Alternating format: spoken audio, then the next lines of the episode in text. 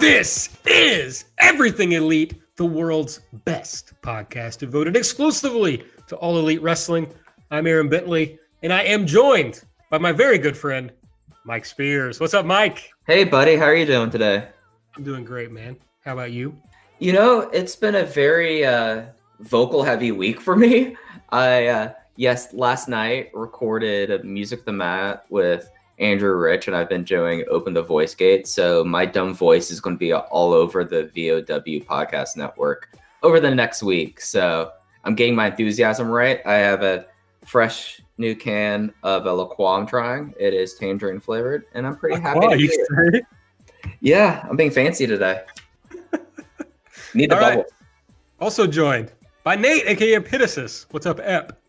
Hello, Aaron. Hello, Mike. How you guys doing? Um, I'm drinking a Schlafly, Schlafly, Schlafly.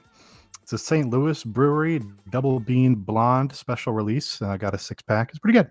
Phyllis Schlafly? Is that who makes it? Oh, Phyllis Schlafly? I don't know.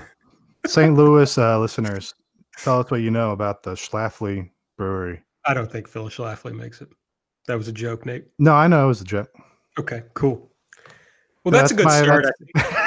that's- that's my uh, just you maybe makes a joke. No, I know that was a joke. Yes, I that's how- acknowledge your attempt at humor. Yes, that's how you treat me on every episode. Uh, and yet I continue calling you my friend at the start of each episode. Yeah, it's a great relationship for me personally. it's a lot like my marriage. Okay.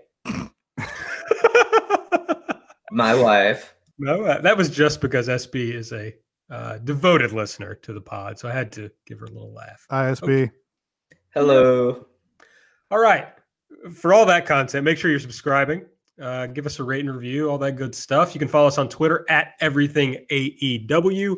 Uh, if you're going to subscribe, you can get us on the VOW Voices of Wrestling Podcast Network or just uh, our devoted feed, uh, dedicated feed is what I was looking for. Uh, so just search Everything Elite, you'll find us. I think Mike got us on all the platforms. So anywhere you're looking, you can find us. Yeah, I know for certain we're on Spotify, we're on Google Podcasts, we're on iTunes, and there's a couple other that I, I need to follow up with. But if there's a platform out there that doesn't want to own our rights, then we're out there on it. But I know that with Spotify, you could listen to us on your TV if you have like a Spotify app on whatever you use for like your setup box or PS4 or whatever. But yeah, we're everywhere.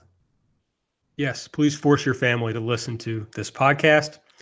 Um, I already plugged Twitter, I think, at everything AEW. Uh, and I'm at Aaron like the car. Mike is at Fuji Heya, and Nate is at Epitasis. Yeah, Okay. quick uh, quick cut in here. The St. Louis Brewery was founded by Dan Kopman. That's off to a rough start. And and Tom Schlafly, a lawyer and nephew of the late conservative political activist Phyllis Schlafly. Wow. So uh, yeah, I, I'm extremely problematic with my beverage choice, Yes. but uh, I go ape for a, a blonde, and especially when it's got some coffee in there. So you are uh, doing racism by drinking that beer, but I guess that's okay. Yeah, I felt like I'd be the problematic one with having like the bug water, but Nate, you're knocking it out of the park tonight. doing my best. Yeah, a lot of people who don't like AEW or who don't listen to this podcast are going to be calling you out for that, Nate. I look forward to it. Uh, please do not at me. okay, there is. I'm going to be straight with you guys. Not a lot to talk about this week, but we're going to talk about it anyway. We got another Road to Double or Nothing. We're going to talk a little Rey de Reyes. We got a Guns and Gallows update. Nyla Rose did an AMA, and Mike's got a little OWE update for everybody. So we're going to go through all those. Let's start with Road to Double or Nothing, episode seven. Starts with uh, MJF getting in the ring with Cody at One Fall Wrestling. Wrestling. Cody kind of testing out the knee a little bit. Uh, does one of you, probably Nate, know more about One Fall Wrestling than I do? No, I don't. Damn. It's passed from me. I- Okay. Is this the one that I know that uh, Michael Cuellari, aka QT Marshall, is affiliated with it? Is this the one that also has Glacier with it? Because I know that one of these promotion or one of these schools in Northeast Georgia has a Glacier Connect. I don't know. So I may never know. That, that's all I know about it. They do. I thought that it looked like a pretty good facility in comparison to some of the other wrestling schools I've seen in the greater southeast area. There's a lot of uh, does not look very safe. Like, but this one looked like it was pretty professional. Cody's not going to get in there in some place that he could have like a, a ring board break on him. So, and I thought Cody, I don't know how worked it was, but Cody was running the ring all right. Yeah, interesting that he was wearing his uh, New Japan Soul Sports shorts. I know Nate also noticed that. I think it's funny that they're like still doing soft marketing for uh, for New Japan here. we move from that into a Dr. Britt Baker featurette, uh, talking about how she was, you know, basically learning wrestling while she was in dentistry school and talking about how hard that was on her. I thought this was a, a good little way to continue to build interest in her. It also built a little to her match with Kylie Rose, Kylie Rose, Kylie Rae, and Nyla Rose. And we got uh, Britt talking kind of interestingly toward Kylie Rae, like, you know, what has Kylie Rae ever done? What has she accomplished in wrestling? So I thought that was kind of interesting. And uh, it worked. This was a good segment.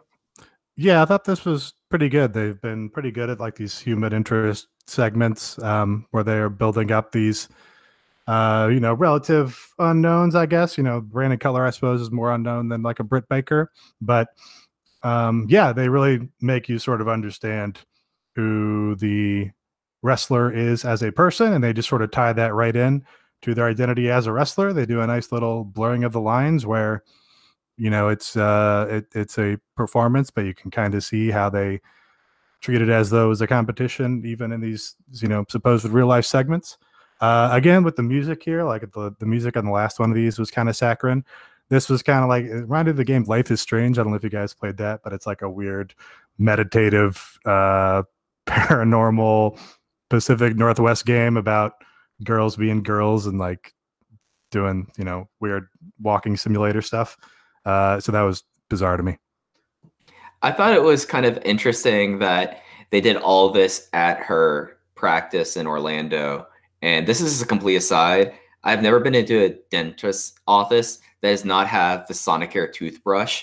And they had it like right in the back of the frame.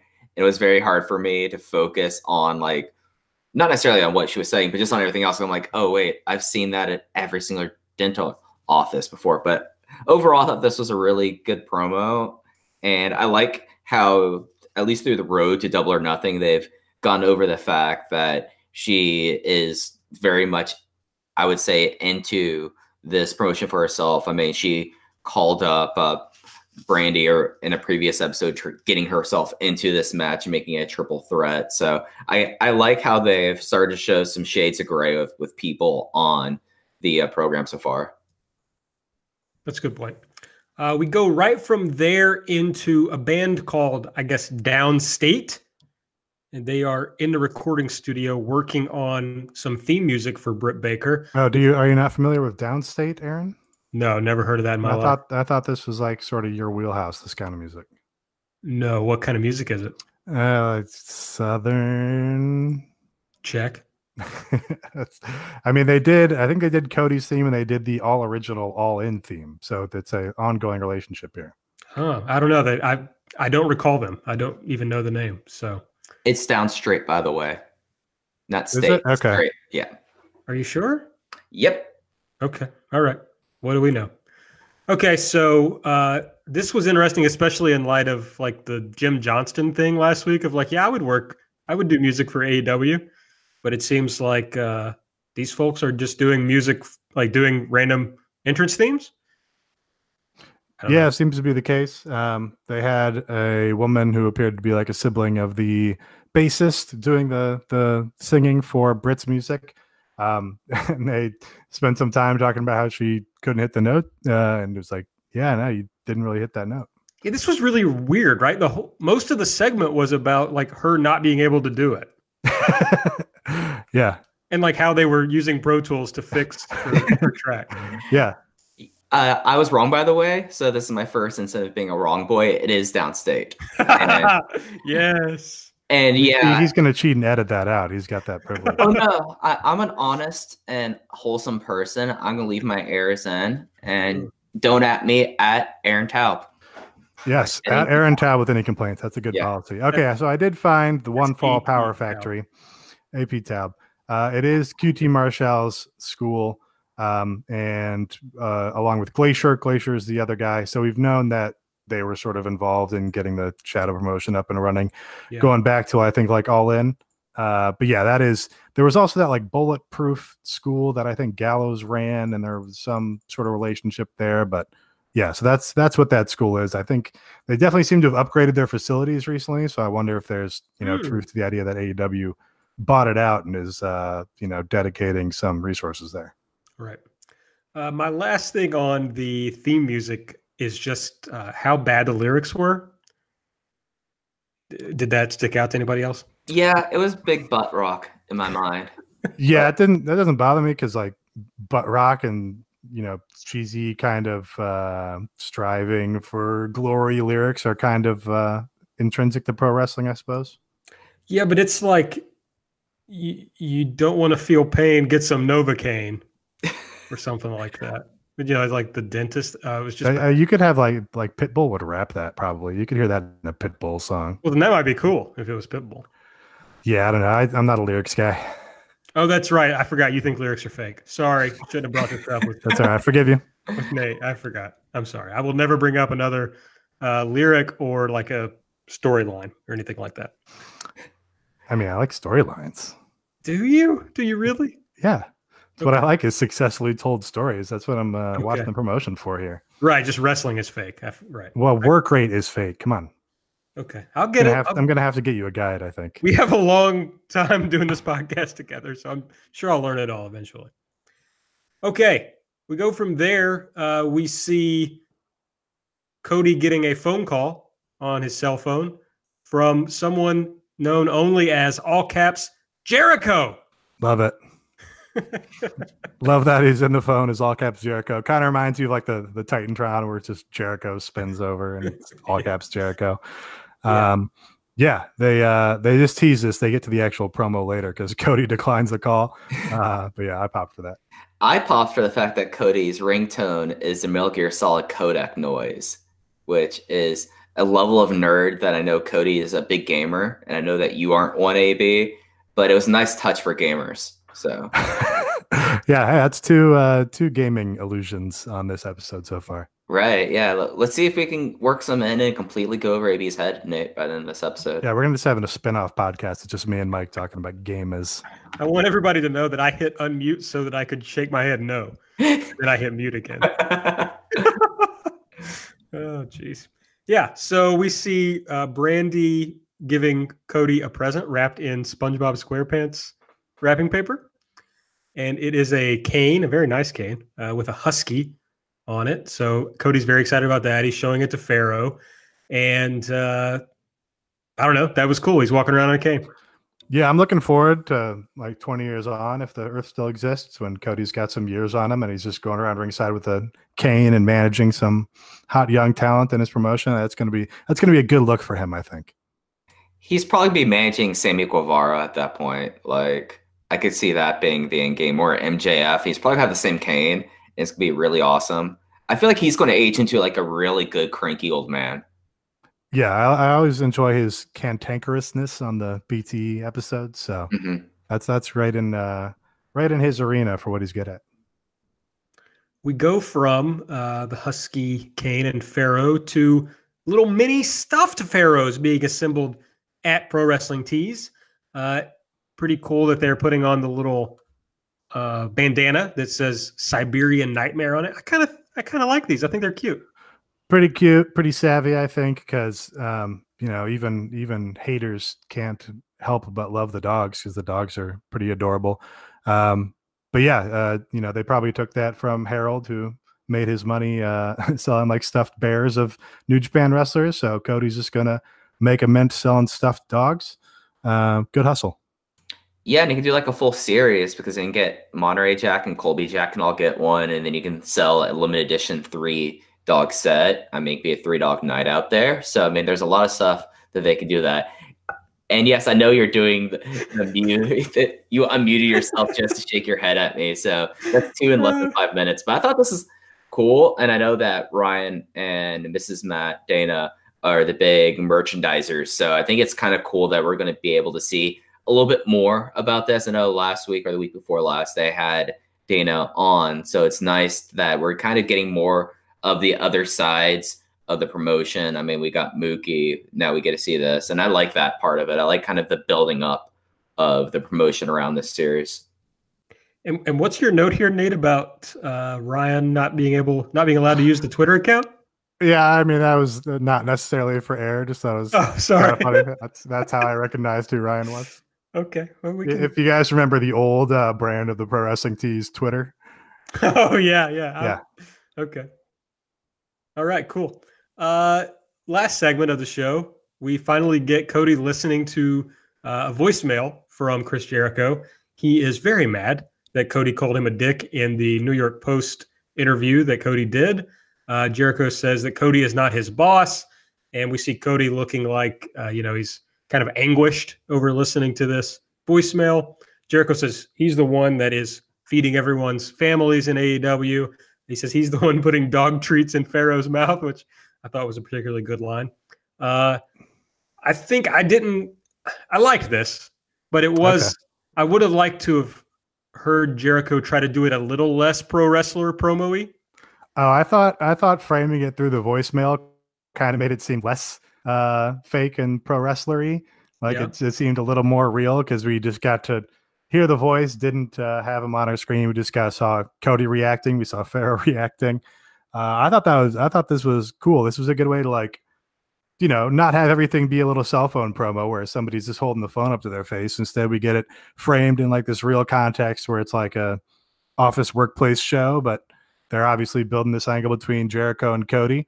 Uh, and you know, I don't think that I've seen the voicemail promo done before. And it like puts this match in like the real world where these guys are actually living their lives, and that that's like a cool thing about wrestling. I think the thing that's interesting that they've done because there was the I forget which episode this was, but when they had the sit down with Jericho at uh, at the MGM Grand, where he already was kind of going off about how he's making this promotion, how he's making this. So again, like they're having continuity with it, and what Nate said, I'm kind of the middle ground. I feel like that it was a little bit Jerichoed up, but I still really liked it, and the idea that this is kind of. I hate the idea that this is being a workplace show, but this kind of is a workplace show, and grind and kind of grounding it with this, and with now that we have Fight for the Fallen in the future, and presumably the TV show and all that. It's kind of nice to know that we have this kind of building confrontation that's bound to happen down the line. Yeah, so I think it's cool. That that's my favorite part of it is that we already know that the match is uh, Jericho versus Kenny, but we're already getting another story that's starting to uh, percolate, and so I think that's that's cool, and it lets us know that this is behaving more like a a real wrestling promotion. It's not one off shows. So they're going to have to build uh, stories through, you know, they have to uh, build through lines even before shows happen. So it's positive. It's a positive thing going forward in the promotion, I think. Uh, and that was Road to Double or Nothing, episode seven, another strong episode, uh, but lacking in the news department. We had kind of been getting one little or one big news drop in uh, the last couple episodes, but none really here. All right. Uh, the next thing that I have listed here is Rey de Reyes going on this Saturday. We're not going to like break it down or anything, but of course Cody is going to be there, and some pretty strong hints. Well, uh, Pentagon and, and Fenix are on the show, right? So some pretty strong hints that the Young Bucks might show up. Yeah, they've kind of. It's interesting how they booked Rey de Reyes. Fenix is the AAA Mega Champion, which is their top title and probably the best wrestling title name in all the industry, just mega champion. It's fantastic and it's very much in AAA form. And they're not, he's not defending the title, but instead the main event is for the AAA tag team t- titles and the Lucha Brothers are in it. And it's being put in the main event and there's other stuff going on the show, but it's building towards this. And it, it just, as someone who loves AAA, like it's, it's actually the uh, Lucha Libre promotion that I get the most enjoyment out of. Just them like putting it out like this, and the fact that we already know that Cody's there. It's I don't want to say it's hundred percent, but with what happened on BTE and just with how, how the show is kind of set up and how they're going to try to build this relationship, it makes me think that it's a distinct. I would say maybe 75 25 percent option that they're going to be on the show and maybe wrestling. So Yeah, that's the more interesting thing to me, and I'm sure Nate will talk more about this when we talk about BTE. But there's a at least an implication that they're going to wrestle on this show, and so I'm interested to see where that goes. Yeah, and if I'm right, outside of them showing up for the crash a couple times, this is the largest platform at least the Bucks have been on in Mexico. They never did CMLL when they were with New Japan or Ring of Honor. And the crash is a distant third or fourth place promotion that's not even in Mexico City. So if they're showing up on the show and it's their first match in 2019, it instantly makes it almost a must watch. It, it'll be on Twitch live, which is nice. So people are at home Saturday, I don't know when the show starts, but Mexico is not daylight savings time, so it's pretty late night. But it's neat that's going to happen. Yeah, I'm gonna watch it. I mean, Cool. Psycho Clown will be on there too. My favorite guy. And what was the reason why I love Psycho Clown, Aaron? He has uh, flamethrowers for hands. That's one of the many reasons. That's the one I'm trying to get home. We'll build on this as it goes along. SB was uh, giving me a hard time earlier because she said that the bit that I should have done when you guys were trying to get me to name the clowns was to go uh, sporty clown, baby clown, ginger clown. Yeah, I should have done. That would have been a great bit. Well, he would have been he would have been uh, probably Ginger Cr- Crown or Clown. Sorry, Ginger Clown, because I mean Ginger Spice was the supposed to be the lead Spice Girl, right? And Uh, I don't think there was a lead Spice Girl. AB, you can you can. I mean, you know better than I, but I think they were supposed to be equal Oh, members. Ginger was absolutely the one that got all the focus early on. Yeah, well, she was. I mean, the hottest. I think that's clear, and uh, kind of positioned as the. Uh, Really? Huh? Oh yeah, Huh. ginger. News to me. I don't know. Hmm. In terms of who was positioned, you know, I thought they were supposed to be equal members here. Ah, I don't think so. Uh, I mean, I think ginger was more prominently. Yeah. Okay, well then, then I apologize to Mike. He had a good point about Psycho Clown being the ginger clown or ginger spice of AAA. I mean, I'm not wrong. I'm no, wrong I, a lot. you're right. Sounds like you're right. Yeah. Yeah. Big Spice Girls fan here. AB, big Spice Girls fan. Have you seen them live before? Never. I mean, aren't they doing another tour? I'm surprised you're not hopping on that. Well, yes, they they are doing another tour, but I don't I don't think they've announced any US dates yet. Okay. okay, I could I could be wrong about that. And no Posh Spice, obviously. Right, no Posh Spice on this tour. Mhm. Uh, I sh- I should say that when I was younger, I was a big Spice Girls fan. I'm not like follow- keeping up with them on a daily basis or anything. I mean, now you have Blackpink to keep up with, so that's fair. Sure. Yeah, that would make it hard to keep up with Mm. two groups at the same time. so you know, I got to be. Uh, I'm a loyal person, so got to stick with uh, with Blackpink now. So since we're talking about the Bucks, I just wanted to jump over to them confirming on Twitter that they will not be in New York for WrestleMania weekend, which we already knew that they didn't want to do any anything. Or you know, Cody had said they didn't want to do anything. Did you think it was interesting at all that they only said that they will not be in New York? Uh, Was I, it, I uh, took that to be like a collective, us as an organization, kind of. Okay. I mean, I don't have the tweet right in front of me, but I, I didn't mean that to mean specifically myself and Nick will not be. And we know Cody said the same. Yeah, I think I, I think they don't want to have a AEW presence there so much. I'm trying to. Well, I mean, we, we know Britt Baker is going to be in town. Um, Oh, she's on the Stardom show, right? she is on the Stardom show. I mean, That was just has- announced today. Joey is announced that his return will be at the uh, spring break shows, Right. and Pac will be there, of course, with part of the Dragon Gate roster. So And there's be- a there's a rumor. Has have we discussed that on this show that uh, Kenny could be the X at the DDT show? That was a uh, rumor that I uh, relayed on from John when I was on Omakase last week. Okay. But I don't I don't know if there was a you know underlying source to that rumor or if it was just people speculating because you know obviously the the interactions between Kenny and DDT have increased recently. Yeah. mhm. And like, you know, who's going to be the big surprise from a from a Japanese promotion? I mean, they're going to announce all the big names that are coming over with them because that would make sense to try to sell tickets. Uh, so, Yeah. yeah, could be interesting. Uh, but anyway, just more confirmation of that that there's not going to be an AEW uh, presence at Mania weekend. Uh, interesting news from uh, the WWE Karl Anderson and Luke Gallows are not re signing at this time with WWE. Their contracts come up in September. Uh, and there was, uh, I did read a report today that I guess that was from Dave Meltzer that the they're kind of hoping that maybe we'll see what the market looks like in September. It could be more competitive and could lead to increased bidding then. Do you guys think they would they're likely to show up in AEW if they if they leave the Fed? Yeah. Um, so I think the original report was PW Insider, but they said, oh, they were intending to exit. That was part of theirs. And then, you know, right. Meltzer tacked onto that. Well, no, they're just not re signing because, you know, maybe you get more money down the line if it's a heated market in six months' time. Um, but yeah, the, Meltzer also laid out in the Observer uh, that he would think AEW would be a more likely landing spot than like New Japan. There's more room probably in AEW for a top tag team.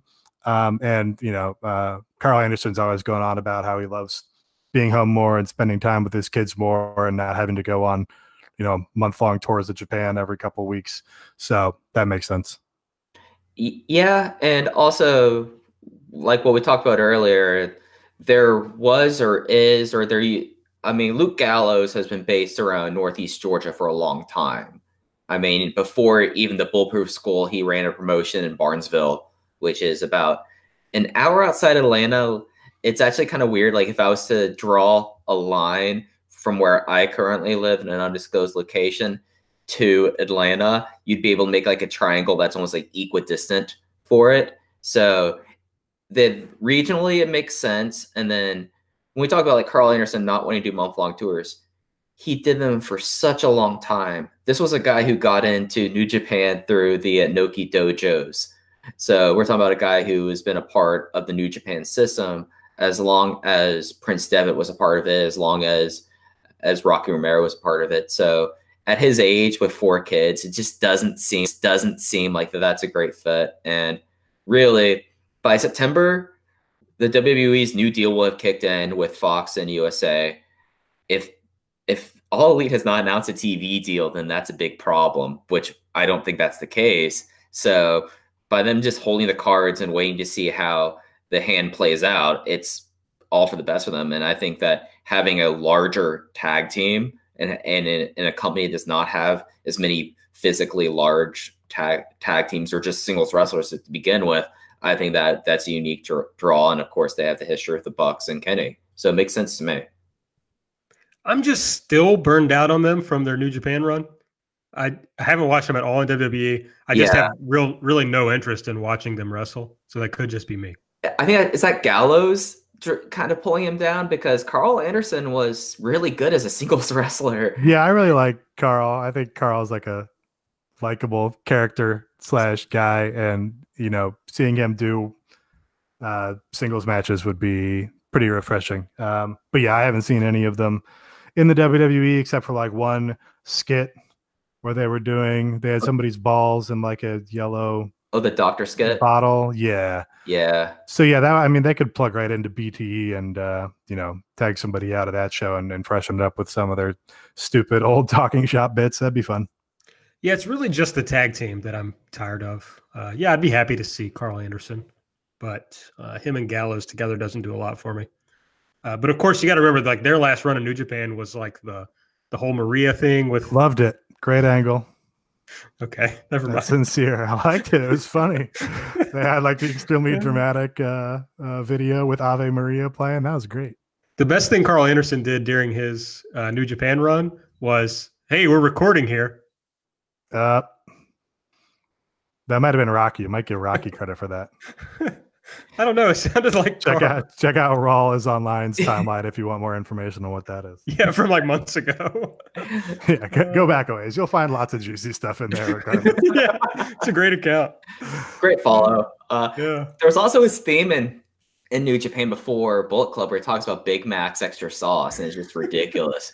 but before Rocky Romero started doing music, it just was like the most nonsensical theme song ever. I like that. All right. I support that. Uh, okay. A little note from Cody's Twitter that a quote new female signee was going to be in the office uh, this Tuesday. So no news on who that might be. Uh, but you know, if you really look at this, I saw somebody else breaking this down. If you really look at the women's division they put together, it's kind of dire from like a wrestling perspective. Uh, I don't. Not my take. I think Have you, have you seen a Kylie Rae match? Yeah, no, Kylie Rae rules. Okay. She's great. and they got uh Yuka. She's yeah, coming in. Well, we only know that for double or nothing. I mean, we yeah, don't know but I mean, gonna be they're there. they're gonna. We know they're bringing in the Joshi because Kenny's a weirdo like us.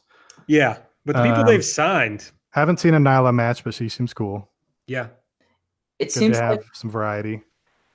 Yeah, I was gonna say, it seems like to me that this is an upside division, and that you have people like Kylie and Nyla Rose that people, at least, unless you really followed Wave and Marvelous, you're not as familiar with Nyla Rose, and then Kylie is a Midwest like on wrestler on the rise. So it seems like that they really kind of need to bring in some sort of name uh, women's wrestler, and there's all these connections with Tokyo Joshi Pro and AAA, but those aren't permanent people. So I, I totally see AB's point in that it's a shallow division and it's not necessarily a division that I think leads off today, but could lead off next year as soon as more pe- as more fans get more familiar with Kylie and Nyla and then the people that they bring in from Tokyo Joshi Pro. I mean, like if they bring in Saki Sama, I'm all aboard. I think that'd be really fun. Ooh, yes, Yes, I agree. I uh yeah, I mean I I, I agree with you. That's uh you're correct in that all those talents have room to grow and like become hopefully stars unto themselves. Uh, but yeah, I mean, there's not really like marquee women's talent out there to go get. Like Britt Baker is probably the best offer or you know opportunity that was on the table for them because she's someone with some name value. You know, good hand. Like uh, confounding that the WWE missed on her. You know, years ago. Really, I think I the first time I saw her live, I think was Orlando, and you know she walks down the aisle, and you're like, how is she not in WWE already? Like, what's going on there? Um, but yeah, I mean, I don't know who you get to anchor the division when WWE has taken all the talent, and also they've done a pretty good job of not establishing any stars in the uh, Western women's marketplace over the last X decades. Yeah, there's just not a match from the talent that they have today that they could put together, and I would say, oh, that's going to be a really good match. Yeah, I don't think we're there yet, but uh, I I think they're really doing pretty well as far as the talent that's on the table. Like I think Britt is a good starting point. I think Kylie is your future ace, uh, and then you know you add the other pieces around them. Uh, What's what's the deal with Jordynne Grace? She was on All In. I don't know. She's great. Yeah, she's very good. I, I would like to see her brought in, but I don't She, know uh, if she has. I a think she. I believe she re-signed with Impact pretty recently, or they announced it recently. Maybe it was a one of these where they signed her at the end of last year and just now announced it. Yeah. Um, but yeah, hey, I mean, you've got the uh, long-running World Idol Pro Tag team of Nyla Rose and Jordynne Grace. You can put that back together in uh, that'd be great. in AEW. Come on. Yeah. All right. Well, that was just kind of a tangent there, but uh, I'll be interested to see who else they have gotten. But you're right that especially with the uh, NXT UK, they've gotten everybody who's kind of become a name uh, is signed there now. So it's very sad. Okay. Speaking of Nyla Rose, she did an Ask Me Anything on Reddit uh, a couple of days ago. Not a whole lot happened in this AMA, but there were a few little notes. Um, most interesting to me was that she's apparently a trained method actor. Did, did she say what school she's a part of? Did she do Strasberg or Stanislavski. Stanislavski? Okay. Okay, now this is AB's wheelhouse. it is very much so. But it sounds like Mike knows his stuff too. I did theater in high school. I did the tech side and I had to act on stage. I wasn't very good at it. Weirdly enough, I have stage fright for someone who does a lot of radio stuff and podcast stuff.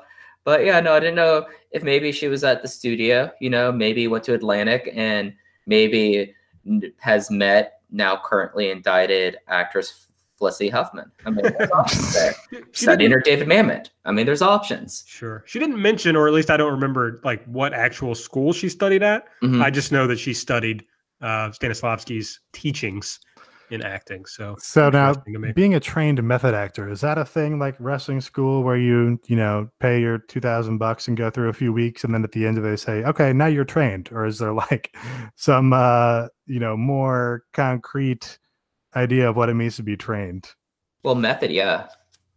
Yeah, well, I mean, I guess it does depend. You're right. Like anybody can say they've gone to wrestling school, and anybody could take a two week Stanislavski. Um, Intensive. Whatever. Yeah. yeah, but I don't know. People usually don't kind of throw that around unless it's uh, No, yeah, I'm real not. thing I'm, they studied. I'm not like casting aspersions. I just No, no, no, I get you. by the idea of like the idea of a trained method actor versus like an amateur method actor.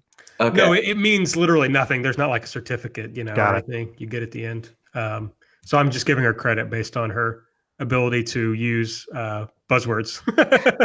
Perfect. yeah, I mean, it's covers it. something you throw onto your resume. I mean, alongside what accents you do. I mean, if you've done improv, if you've done sketch, it's just something that, I can drive a stick shift.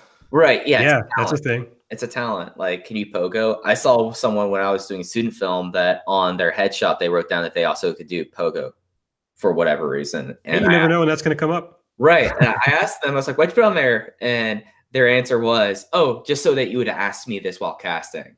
Because Uh, Ah, it's- leave an Be impression. memorable. yeah, of worker. exactly. But I What a think that's, worker. yeah, but I think that's a really cool thing that she's trained in that. And I think that there are other wrestlers and performers who are trained actors and got into it through there. I know that Stokely Hathaway was someone who did theater in college as well. So R.I.P. RIP. I mean, we miss I miss Stokely a lot. Yeah. Hopefully he's making a ton of money. Former friend of the show, since deceased. nice. My my only um, audition story that I wanted to tell was that I would always put on my audition sheets that I'm five eight, which I'm not. I'm five six. But I would always put five eight uh, because I figured once they went back and were doing casting, they wouldn't remember how tall I was. So they'd be like, "Yeah, he's probably five eight. And then I was at an audition once, and somebody said, "How tall are you? About five nine? And I said, "Yes." And then I started putting five nine on all my auditions.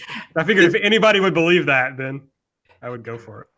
I mean, that's a, a pull, full on dating app game that you're pulling there. You say that you're five eight, but you're really five six. So you're doing this way ahead of the game.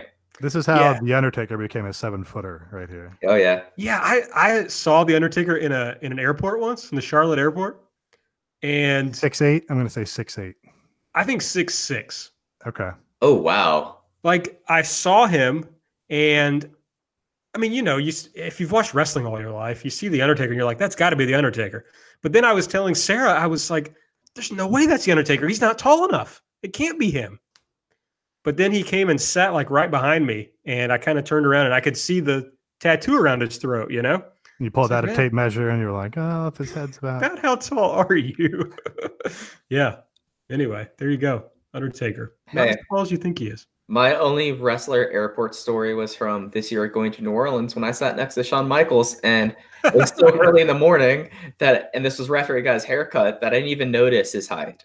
But I felt like that I was like eye level, like when we turned and got drinks. So, you know, I'm 5'8, legit 5'8, not billing myself as 5'8 and being 5'6 like our liar on the program.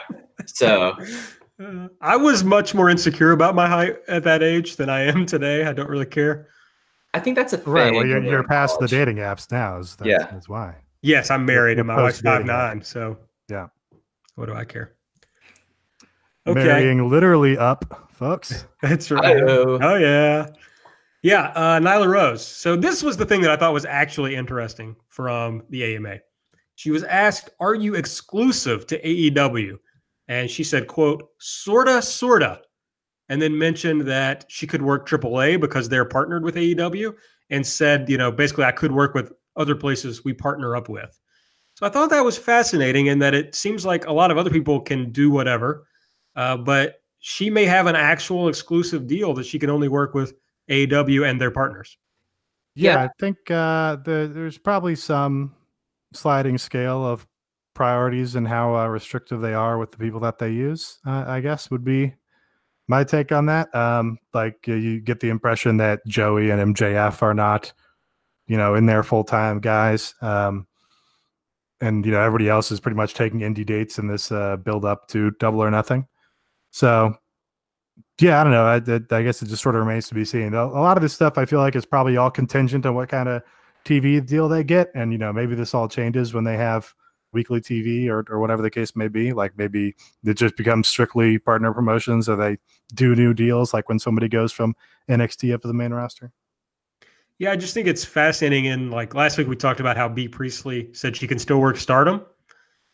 She wasn't asked about other promotions, but I'm just I'm fascinated by who gets what deal because like if you're Nyla Rose and you can only work partner promotions, the AEW deal better be pretty um, better pay pretty good money because you're losing your ability to to make any other money.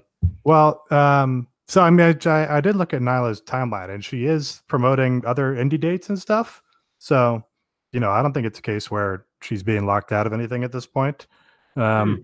But yeah, you know, the other thing on the money is we we keep hearing that you know real money deals are being offered and people are being outbid, and you know they're putting indie guys on holding deals that are more than they've ever gotten paid before, or something like that. Uh, but then you hear, you know, stuff like, oh, well, maybe Darby's time with WWN is coming to an end, and uh, you know maybe he's getting a AEW offer, but he doesn't seem to be signing because now he's back on those WWN deal or shows. So hard yeah, to say. It, it, it, it, you, you wonder uh, how much the money bothers or matters to people, or you know why Chuck Taylor is still taking a full slate of indie dates now. Yeah, and I heard from a pretty decent source that it looks like the AEW thing uh, with Darby might have fallen through uh, because that's basically WWN didn't promote him on those shows because they thought he was gone. And then they f- figured out that he would still be available for those shows. And that's why they came back and started promoting him for him. Mm-hmm. So it wasn't an oversight that they just thought he was gone. So it makes it look like either the deal with AEW fell through or it's a deal where he can continue to do whatever he wants. But uh, it seems like Evolve doesn't seem to me like the kind of promotion they would still let their their talent work, considering the obvious uh, relationship with WWE.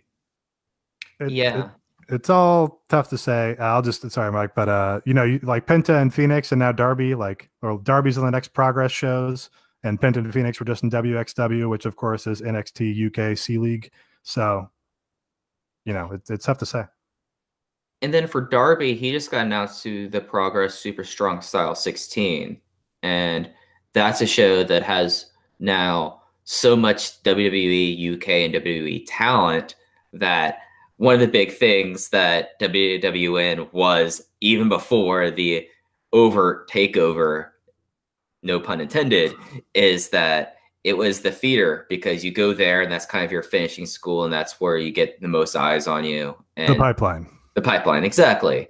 So could it be that there were other offers that were put through that he now is entertaining? Could it be the fact that double or nothing still isn't for another two and a half months?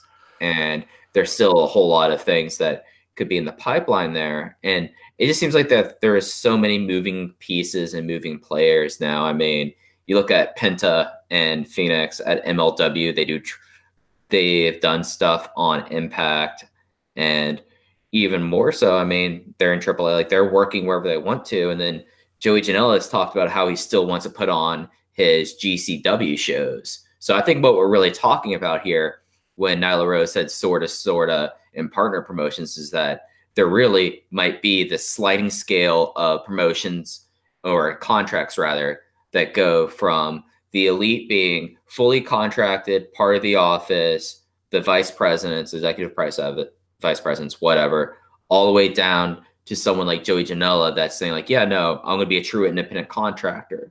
And I think that's like another reason why. And I know we were talking about addressing this at one point, like Cody's like union and talking about players league. I think that's not necessarily him covering his ass, but in a lot of ways, like not wanting to talk about contracts because it seems like this is that they're trying to fit these with each wrestler. Like one contract does not fit all. Is that's why I'm wondering, or one agreement. I don't want to say contract if they're independent contractors.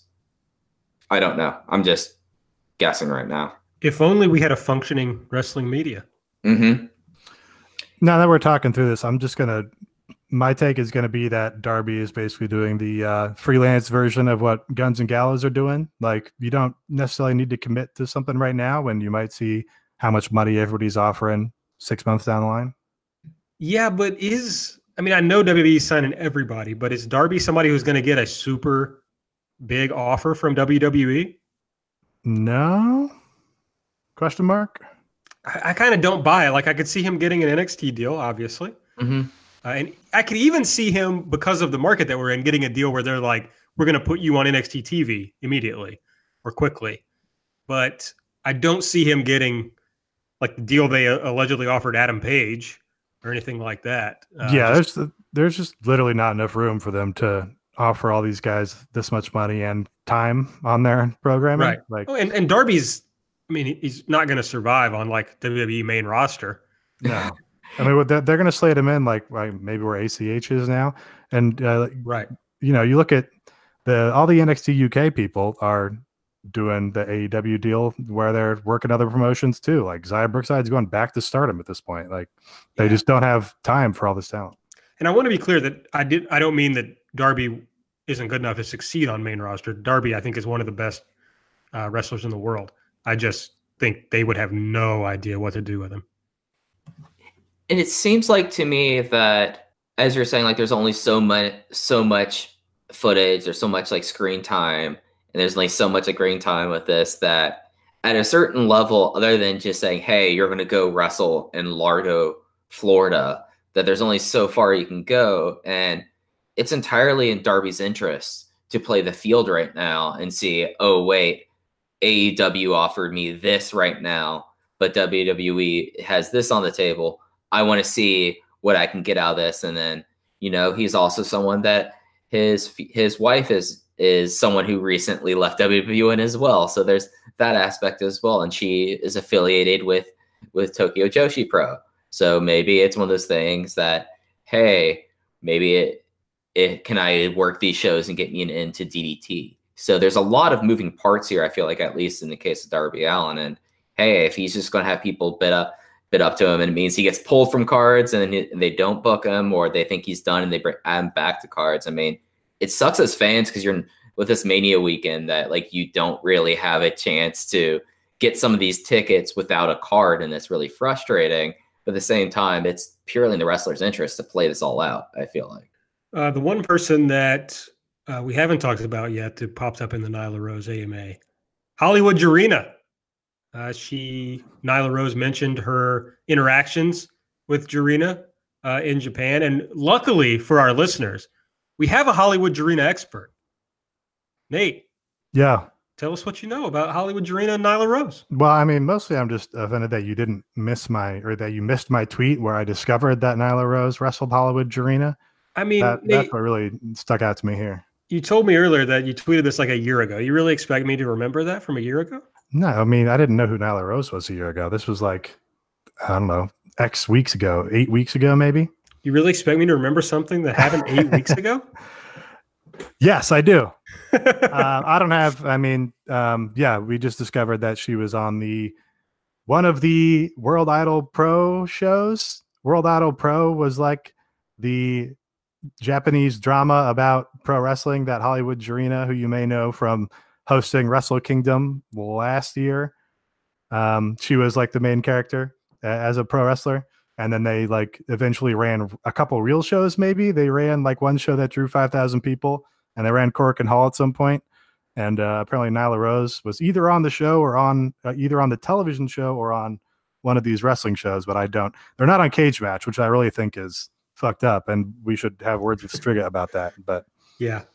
I've, I've got a direct line to one of the cage match people, so I'll I'll make it happen. so yeah, and, and we just discovered that Jordynne Grace was on one of those shows too. Who knew? Yeah. So h- how does the World Idol Pro Wrestling play into Tofu Pro Wrestling? World Idol Pro is the television show within which they work for Tofu Pro Wrestling, I believe. Okay. Yeah. Okay. And we should say Hollywood Jarena is an idol. Yeah, it's all the entire show is uh, constituted of idols from the 48 uh, groups, AKB 48, etc., who you know also has a tie-in through OWE and through Dragon Gate or not through Dragon Gate. Yes, through OWE.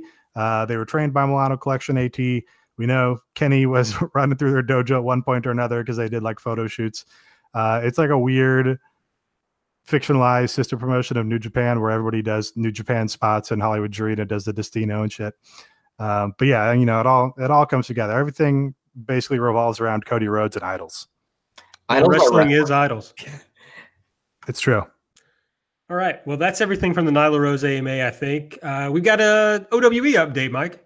Yeah, Aaron, uh, there's not a whole lot of news this week. As we talked about last week, they're starting their tag team league to find out who's going to join CIMA at Double or Nothing in the match against SoCal Uncensored. And there was only one match that happened, and it was a draw. So it was Dobbin, aka Achilles Ben, aka Aben, aka AB, aka the captain. He's run through a lot of nicknames. He's the big muscular guy who crushes apples in his biceps. And his tag team partner, the commando slash dashing swordsman, Duan Ying Nan, who was also in DDT and Wrestle-1, drew with Rekka and Liu Ki. I'm gonna I'm gonna mispronounce this horribly. Liu Kin Ki. Shinshi? Shinshi. I I might be Shinshi, might be Shinshi. Yeah, Liu you- Shinchi. Wait, you tell me they've had one league match and it was a draw? It was a draw. yes, and the- the- I, it was a 15 minute draw, and it hasn't made tape, but it has been reported by our friend Nuclear Convoy. And Rekka apparently was in DDT for a while, which I did not know. So he's actually the most uh, tenured person of the OWE kids. So I wanted to get that correction in here. So it's not Duan Yingnan, it is Rekka, who is probably the most experienced person in OWE. But that's about it. They have a lot of shows coming up, and they're going to need to figure out this. I hope they don't just do one match a week because there's seven teams in this tournament, and it's two and a half months away from road to or double or nothing. It'll be a real road to double or nothing, and they got to get visas, and visas aren't easy to get from China into the United States. So well, Mike, I mean, it is a worked sport. I mean, they can already get the visas. It is, but as we saw through New Japan's US shows, you can get your visas in super early and they cannot be there on time, even if you do it when you should. Yeah. So Well, hopefully they've already picked the winners. And of course, it's a bad idea to pick your winners in advance and then have all these shows on which somebody could get hurt. And Oh, yeah. you only have visas for like two guys.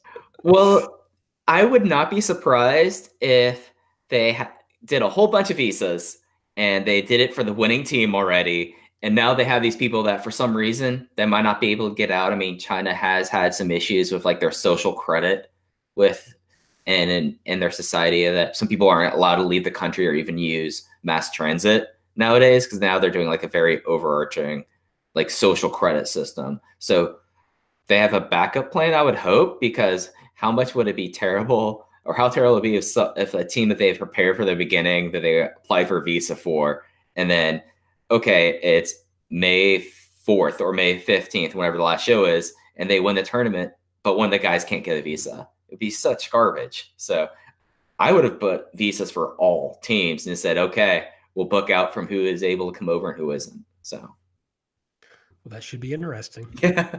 Uh, so there you go. League match starts with a draw. I guess that leads us to BTE. Nate, you got the the most recent BTE recap. Yeah, wow. This is uh we really talked a lot on this episode. We Yeah, about stuff we didn't plan to talk about. Yeah, well, you know, my plan was, hey, let's do a lot of tangents because not that much has happened, but here we are. All right, BTE, we're back with Matt Jackson. We're continuing the bit where he's still mad that Kenny signed the nobody that is Michael Nakazawa. So he's buckling his kid into the car seat. He's mad about it. Then got the trash. He's mad about it. His kids don't know who Michael Nakazawa is. He's on the elliptical like Aaron Bentley, and he's mad about it. Uh, he's getting his hair and makeup done uh, and mad about it. This was apparently a Ronda Rousey parody about her little clip, I guess, but I didn't see it. Oh, Um, and then Kenny calls him up on the Kindle to tell him about the signing, and Matt immediately folds and pretends that he's super happy. Get a little bit. Um, then we got the Jackson kids on the trampoline. These guys like really live in the desert. like this is the desert when you look at their home. Um, and the Jacksons are happy that they get to be at home so much. We cut to Sammy Guevara, who's backstage at a show. He's doing the indie guy handshakes, shaking everybody's hand. He brought cake. He's being super nice to everybody, but everybody just seems to hate him still. I so they're like advancing this idea. I think that he's like, I don't know if it's intentional now that you know he he seems to be acting nice and everybody hates him, or maybe he just has a hateable face. But that's where we are with Sammy Guevara. Uh, and we go to SCU. They're in Australia. Uh, they're not happy that they're in Australia because it's not Southern California. They say that all the animals in Los Angeles are way nicer than the Australia animals. They say that LA alligators are the best as compared to the Australian alligators. Um, so that you know their little catchphrase there. That was fun. Uh, and then we go back to the Jacksons. They're watching their old Yarder footage, and they said that they're going through that footage because they are starting to write something. Uh, not really, don't really have an idea what that could be.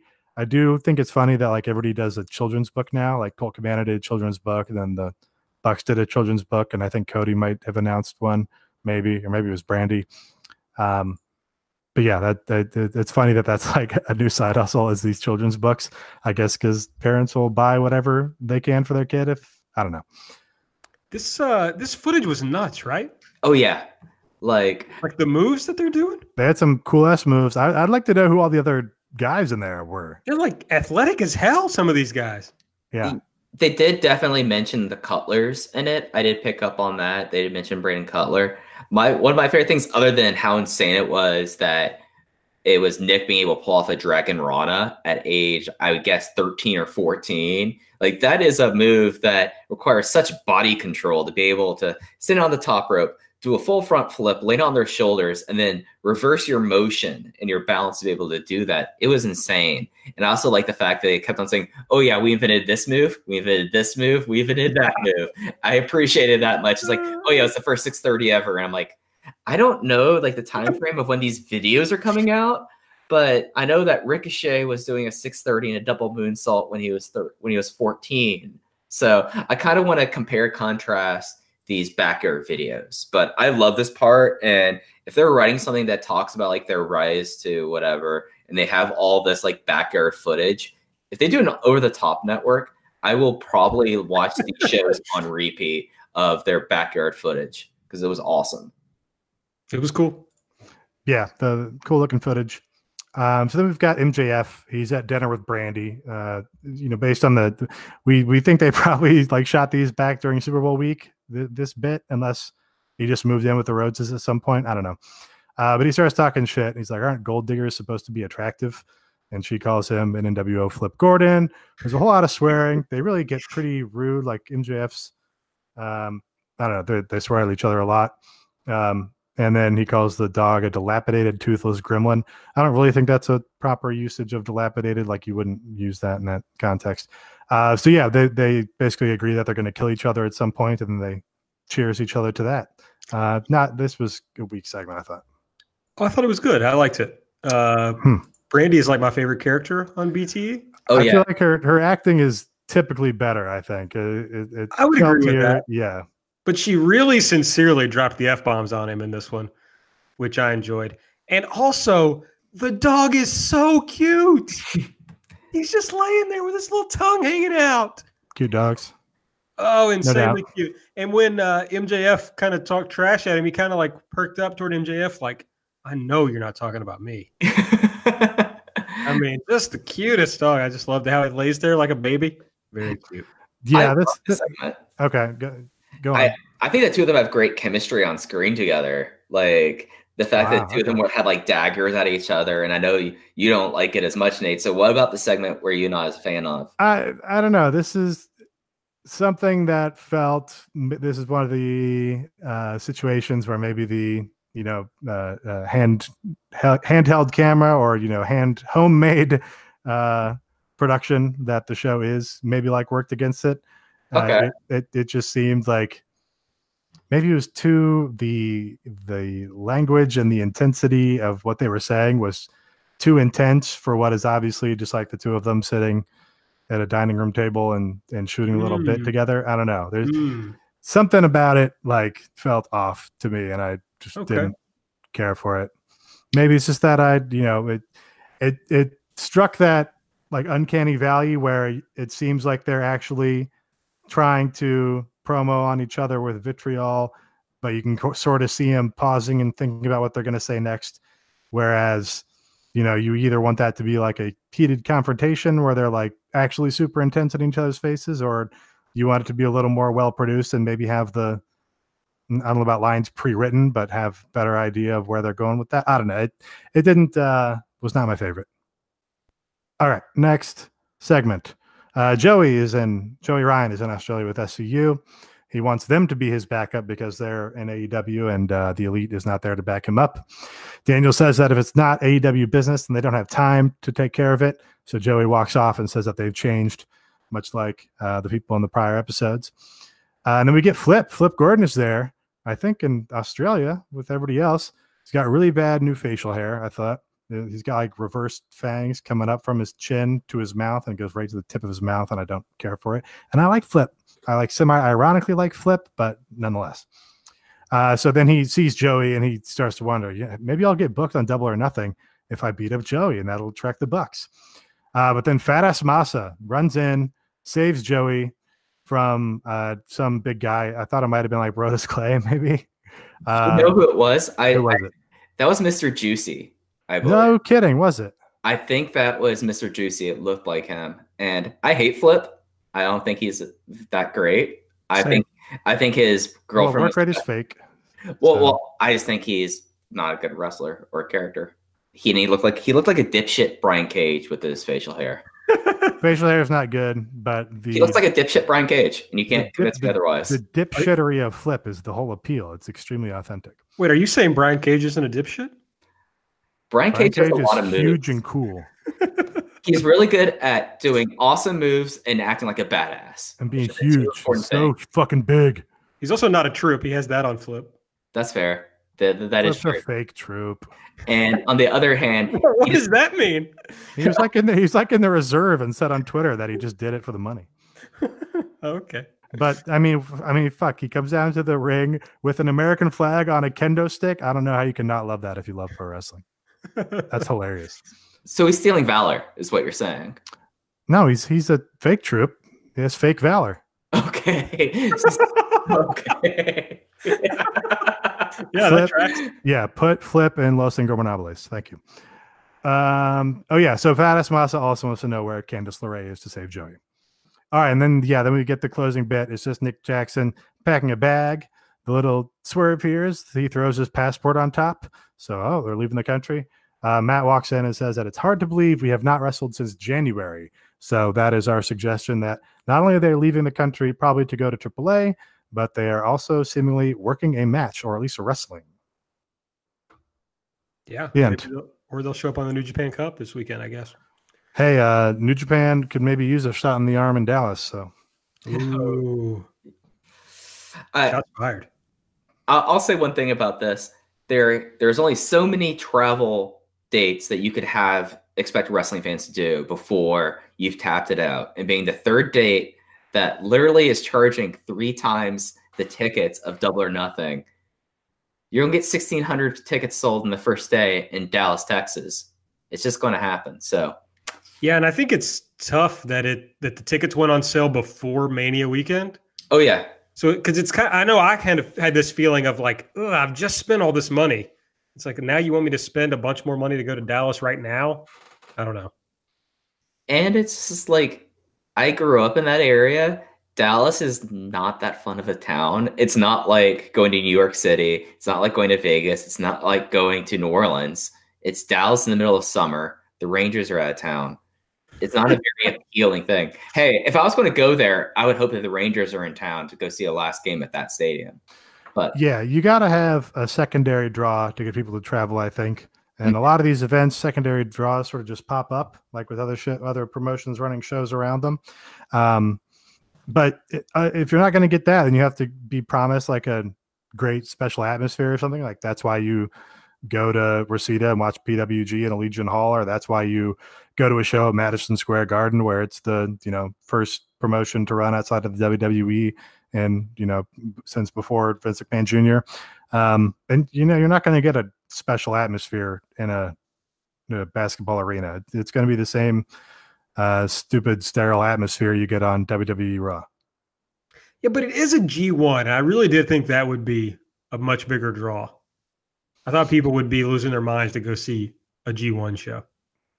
Yeah, but if I'm, I mean, and this, I, I suppose this also does apply to me. Uh, I'm not going to spend the money to see a G1 show in Dallas when I can put that money towards seeing a G1 show in Japan.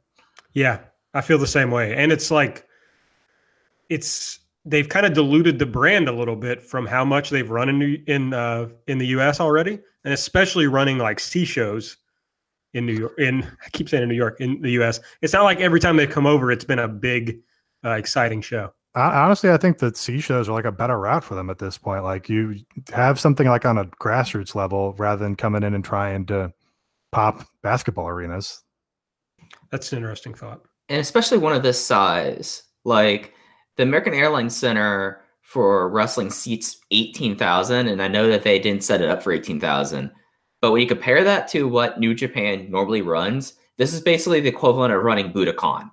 That they decided to run a, a venue the size of Budokan in Texas. In Texas and and in Dallas and around July 4th and being the third event in less than 5 months that is a travel show yeah, it's just weird to be like, oh, I think we can. I mean, I know obviously there's a lot of people in Texas; it's a big place, but you know, just a weird city to try to run this their biggest show in the U.S. Yeah, it just has to be the Cuban connection there, which you know they're, they're like they're probably not taking a wash on this show because they've got you know presumably the Mark Cuban hookup on the arena, so at least they have that going for them. But yeah, people aren't going out of their way to go to go to Dallas for marquee events. No, and I think this is going to be the end of big New Japan shows in the United States, at least for a while. I think they will have to scale back after this because uh, this is going to 1600 tickets. This is going to bomb.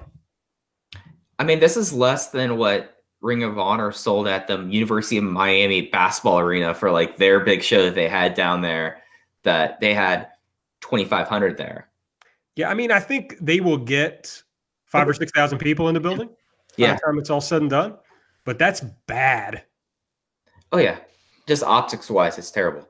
Yeah, yeah, it's well, gonna look like a a marginally worse version of the Cow Palace show, probably. Yeah. Ugh. And, he, and you know the Cow Palace didn't look terrible. Like you had empty seats during the Young Lion matches and stuff, but right. Well, it's interesting that all of us watch New Japan. All of us travel to wrestling shows, uh, and none of us is going to the show and it's my hometown essentially, and I'm not yeah. going back for it. Rough. Yeah. All right. Well, I think that's everything. Anything else you guys want to cover on this episode? I got nothing. No, we've covered anything I could think of, and more, more than enough. Yeah. yeah. On a slow week, we found plenty of content. So that's it. Uh, make sure you're subscribing to the show and getting these episodes as soon as they come out because Mike gets them edited and pops them out late at night. So you want to make sure you're getting those so that they are loaded up for your commute the next morning. I, sorry, I thought you were going to say something, Mike. oh no, I got nothing. I, have talked okay. way too much already tonight. All right. Yeah, so make sure that you are uh, subscribing either on the Voices of Wrestling Podcast Network or on our dedicated feed. Just search for Everything Elite in the podcast app of your choice. Follow us on Twitter at Everything AEW. Uh, you can also follow me at Aaron Like the Car, Mike at Fuji Heya, and Nate at Epitasis. Uh, Aaron Taub is he's lost. We just he, yeah, he was on assignment. He's the complaints department at AP Tab for any complaints. Exactly. Yeah, he was on assignment, but now he's in complaints. So send him his way. Sorry. Uh, I think that's it. So uh, for Mike, for Nate, I'm Aaron. We'll see you next week.